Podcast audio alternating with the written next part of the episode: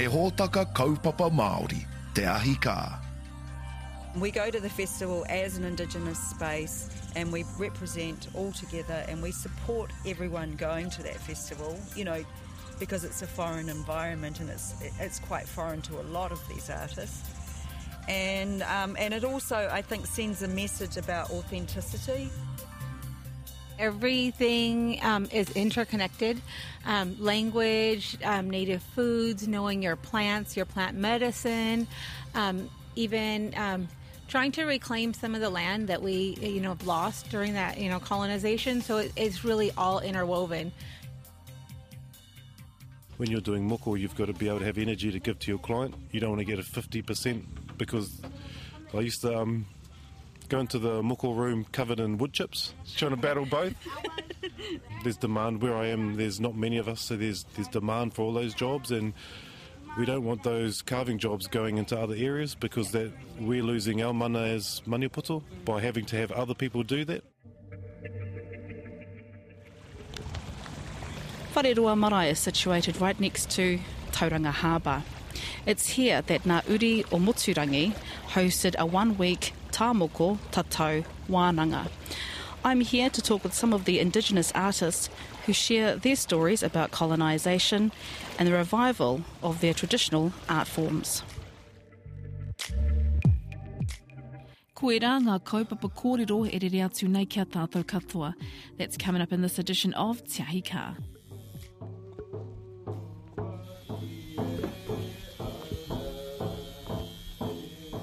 Tāmoko artist Julie Paama-Pengelly no Ngāi Te Rangi owns Art and Body, a tattoo business downtown Mount Maunganui. She's travelled extensively as an artist and as part of Te Tuhi Mareikura Trust. Part of their work is to disrupt mainstream practices that misrepresent or are misinformed about what tāmoko is. Uh, this particular wānanga um, has grown out of um, increased interaction that we've had with um, Indigenous uh, tattoo, tattoo artists um, involved in their revivals in their own continents, in their own countries. And we started with a wahin, wahine with a gathering that shared knowledge with um, Filipino and Tahitian artists. And from that, um, a number of kaupapa eventuated out of that as a, delegations of Māori um, going to Tahiti, exploring our um, our whakapapa connections and our origins um, from Hawaii and all through Polynesia.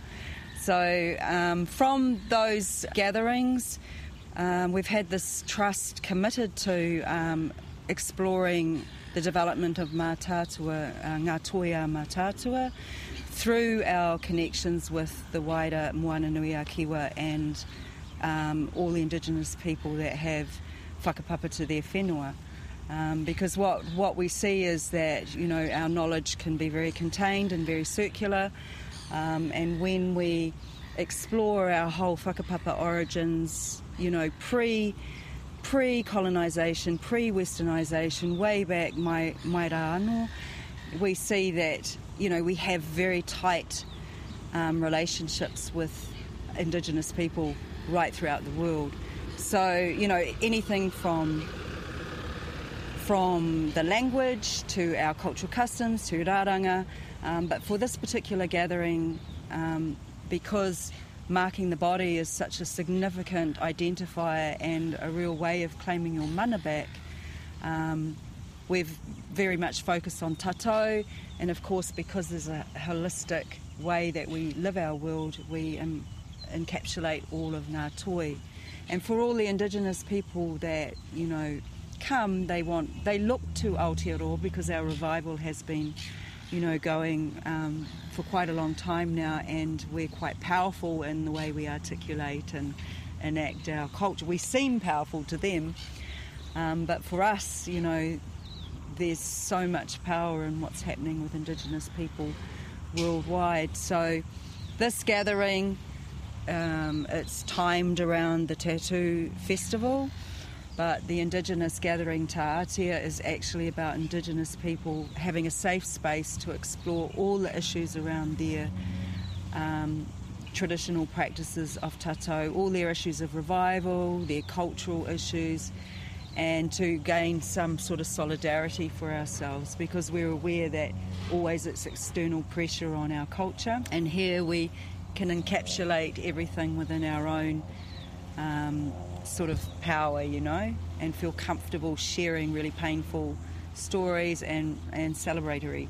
So we have artists here representing Greenland, Inuit, Mi'kmaq, which is in British Columbia, um, artists from um, Ontario, Indigenous artists, Indigenous California. We have Tahitian, Samoan, Fijian, uh, Tongan, of Maori, of course, and I don't want to leave anyone out. Haida Indian, Seattle. Um, you know, it's it's huge. The revival of um, taking the power back of our bodies is actually really huge, and so that's what we're embracing here.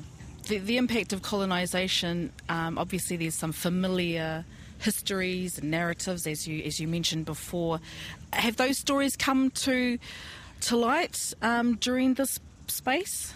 Yes, absolutely. One of the um, one of the things, the most compelling things that I hear is the way that um, we've been written about. You know that literature is, has been written by the colonizer, and that we have to search really hard to find true meaning in our in our culture because you know mostly missionaries and and people that came they were very patriarchal and so a lot of the world indigenous practices are matriarchal, they're woman on woman practices.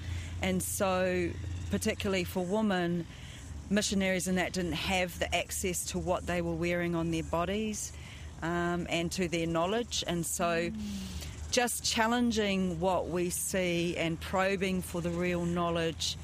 And that's been really powerful because um, a lot of the women feel spurred and, you know, kind of a lot stronger to hear that. And also, the other thing I suppose is the development phases that it goes through from that phase of, you know, being angry maybe and really closed and, trying to delve the real knowledge and who receives it. To Yes. when it becomes more healthy, what is the next stage? What are some of the issues that um, arise, and, and right through to um, the mainstream world using our culture dialing us up when they need us, and um, and abusing and copying and saying that they have it, you know, that they have the right when what they don't understand is that it comes from our blood and it comes from our relationship with our whenua and our atua, and it's the same for all Indigenous people. And so there is no real negotiation as to who gives this. It, it is to come from the Indigenous people, you know, and just how to best tackle those sort of issues and live your, you know, live a, a, a good life on that, um, respecting your culture and respecting all people, um, but promoting that it belongs to us. How does this work that you're doing, and of course these other Indigenous artists, then permeate into their communities, and it doesn't become something that's a group doing this work? How how does how does this reach the the masses of of Māori of of Inuit people? Well, I think um, that's actually a good question because I think there was really, for Māori at the beginning of Moko development, there was a really strong movement to educate our communities, go around our communities and revive it. And so a lot of um, the artists here are in that phase. And th- there's various, they're all very proactive. That's why they are interested in coming to this sort of wānanga. So um, Dion, for example, runs Earthline school to revive the traditions of Canadian and Inuit, and a lot of the artists that are here go and contribute to that school. So it's having a wider um, network to contribute to their vision as well. So they're all really proactive in their communities, and I guess this gives them um, a greater richness, obviously, especially to traditional techniques um, because there's a lot of hand tapping, hand poking, hand stitching, which is very, um, you know, North American Canadian. And yeah, so they're all feeding into their own revivals. And the other thing is that we've grown in, in the last few years since we've been doing this, we've been moving around to other Indigenous spaces and, Yes. and collaborating together. So we'll we'll go to other gatherings, and there'll be more Indigenous people there helping those communities. Um, see as well and supporting them to um, feel good about their skin tradition.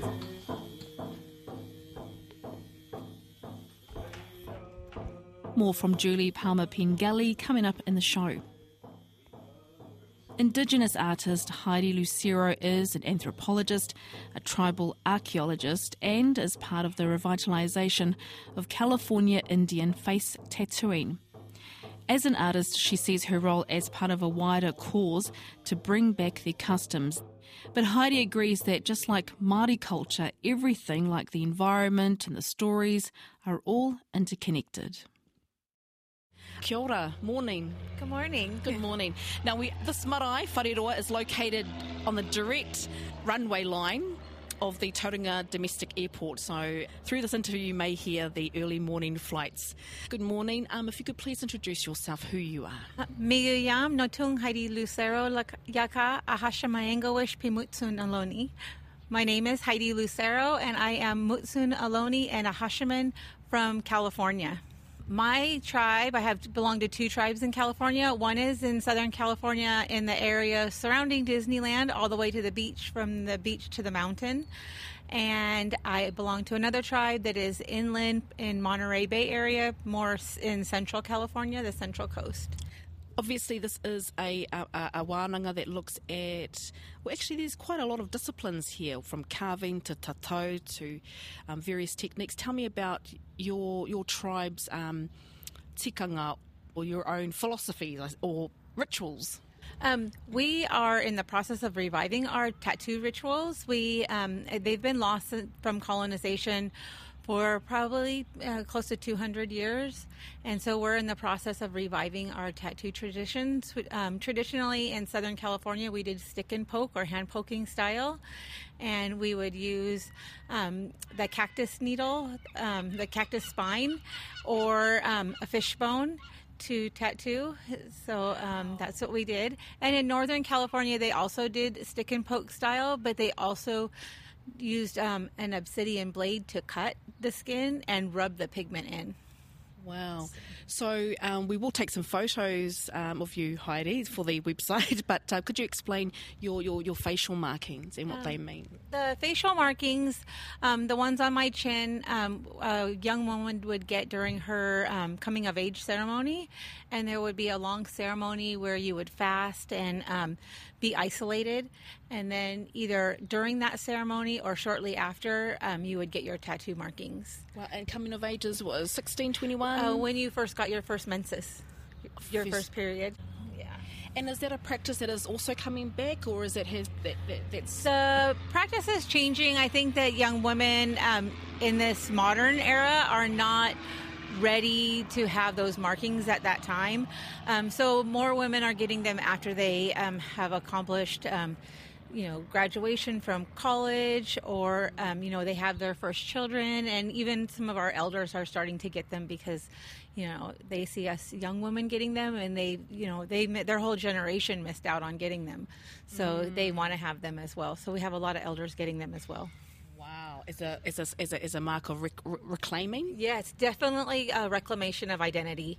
We have our language, our kapahaka, our, our carving. As I mentioned, we're sitting beside this um, this particular house at Whareroa Marairoru Kitahi. Are there other aspects of your culture that come into play? Um, Oh, definitely. I think that everything um, is interconnected. Um, language, um, native foods, knowing your plants, your plant medicine, um, even um, trying to reclaim some of the land that we, you know, have lost during that, you know, colonization. So it, it's really all interwoven, and definitely. Um, California has 109 federally recognized tribes and 78 tribes that are seeking federal recognition. So just in one state, and so we are um, all in the process, some step, you know, some part of the process of language reclamation. So um, we do have some tribes that um, are considered gaming tribes where they have a casino. And so those tribes are um, using that money that they're making from casino um, dividends to um, fund language programs. Um, you know, it's a great time, you know, for uh, the language revival. We have a lot of people reviving language now. I'm a hand poke artist, yes. Hand poke artist. So I, I did see that yesterday afternoon where I think Sarah, she had almost like a, a like a pen-like instrument with tape and just a needle at the end. Yes, that's what I do as well. Wow. Yeah. Do you work in your homeland? Do you have appointments, or how does that sort of work? Um, at home, I actually have three jobs at home, and tattooing is not one of them. um, I um, work for at a hospital, and I'm also um, a professor at the university near me, and then I work for my tribe as a tribal archaeologist. Yeah, and so tattooing for me is um, it's more of a cultural art where um, you know, traditionally we had um, people that tattooed us from our tribes, but we don't have any traditional practitioners to do our face markings. Um, so uh, I just graduated from um, with my master's last year, and so part of my project was um, uh, reclaiming our stories and having our stories told by ourselves instead of by an anthropologist or some non-native person. Um, and so part of that process was to empower our women to um, reclaim the art of tattooing. So we had um, I worked with another indigenous artist in California and. Um, he opened his shop for us to come and learn how to hand poke. So six of us came and learned how to hand poke so that we can bring that back to our community so we can tattoo um, our community members ourselves. So usually my tattooing is just strictly um, cultural tattoos when somebody is asking to have their chin poked or, you know, have some medicine markings put on them. Wow, fantastic. Thank you very much for that, Heidi. So we're here at Whareroa Marae, and you're about to get some uh, work done this morning. Yes, this morning some medicine markings on my hand. So, yeah you know, misconceptions about um, Indigenous people, whether they're from your tribal homelands, from California, in, in mass media. What are some misconceptions that people get wrong? You mentioned that you know, non-Indigenous people are telling your stories, anthropologists. Well, the common misconception is California in California is that there's no California Indians left. Um, because we did have two huge um, genocides in California. Um, so most people coming up through um, elementary school and then middle school and high school, they they're taught that there's no Indians left, and so um, that's the big misconception. But the other misconception is um, that you know they all you know call us dirty Indians or digger Indians because we ate, we ate a lot of roots and things, and um, we used a lot of those roots to make basketry, and so they called us digger Indians. Mm. and so some of the um, the terminology um, they just don't under they didn't understand our practices. And so for us as native people to correct those misconceptions and have the story told by us is something that's really important. Kia ora, tēnei te mihi nui kia koe Heidi Lucero, a descendant from the Mutsun Ohlone and Acjachemen tribes from the state of California. Like many other tāmoko artists, before they carved into the skin, so to speak, they began in the carving room on native wood. Daniel Ormsby is an artist and has a number of disciplines as part of his repertoire painting, multimedia, tāmoko, and carving. I'm from Maniapoto, Otorohanga, and I reside in Waitomo. I'm a multi disciplined artist. I do tāmoko, whakairo and painting, printing, teaching. But right now you are? Um, I'm carving at the moment because I couldn't finish a job before I came here. Oh, this one's a wahaika. It's a type of patu. And the boy that this is for is um, it's a 21st present, and well, he's someone really close to me. He's like a nephew. Um, he's he's done really well in his life at this point. Teenager finding his way He's a New South Wales champ for mixed martial arts at the moment, so I'm proud as of him, and and so I chose to do this as it's fitting. It's made from the proper rākau, black maire, so I just wanted that to be authentic for him. So that's why I've chosen to do this. um, do you carve whare buildings? Or I've been involved in whare. Uh, I try not to take on the big jobs because I've got these other roles. Um, trying to juggle all these disciplines, it's a bit too much. And when you're doing moko, you've got to be able to have energy to give to your client. You don't want to get a 50% because I used to um, go into the moko room covered in wood chips, trying to battle both. But it's um, there's demand where I am. There's not many of us, so there's there's demand for all those jobs, and we don't want those carving jobs going into other areas because that we're losing our mana as maniapoto by having to have other people do that. Yeah. So it must be a hard juggling act, though, because are you dedicated equally with all your disciplines, or is it some you have to actually let fall to the way, well, not fall to the wayside, but be less committed to, or how does that work? You have to make a make a choice where you're going to put which basket am I putting my eggs in. Um, and at this point in time, it's uh. So moko in your rohe, maniapoto, um, is there a resurgence? Are there more rangatahi getting moko? How is that? We're always busy. Uh, there's myself and um, a good friend Mitchell Hughes, but um, so we're we're the main moko ones. There's other ones doing it, but we've had the whakairo background, so we have we have knowledge of uh, history, karakia, whakapapa. Everyone knows us. We're related to everyone, so yeah. So we get slammed. There's other ones, younger ones doing it, but they, they haven't had that experience yet. Did you have a mentor, a solid mentor, whether it was a carver that, that taught you? on the tikanga side, and well, I've got a lot to learn on all those aspects, but but I had really good mentors through Whakairo. Um, that's what gives me my, I suppose, authenticity. Paki Harrison, Kiratiro Oh, Paki Harrison. Tangata. Yes, so it came through Te Wānanga Aotearoa, and we were in the first degree intake. So that just those, we just had a lot of those those names who who shared. Um, Moko, gee, learned from. I started when I was 15. So I, I took the long route there. But I've had, um, my main one is um, Tutanga Tuhike, who's from Maniapoto too, and he's in Sydney, and he was a big, just big confidence builder, and I, I met Turu Makina through him, and uh, just gives you confidence being with these guys. Obviously, this is a very relaxed environment. The moana's just over there. Whareroa marae. Are you? How have you found the week at this wānanga? It's gone too fast. Um, talking today about being, I'm normally homesick when I go away, but um, I'll say I'm wānanga sick because I know that I'm already talking about Sunday and having to say goodbye to everyone. So I'm not looking forward to that. But that's uh, when I'm here with my daughter, Nice. so just seeing her blossom with everyone. So and she feels the same way. It's just going way too fast. Tēnā koe, Daniel Ormsby, nō Ngāti Maniapoto. Back to our conversation with Julie Paama-Pengelly.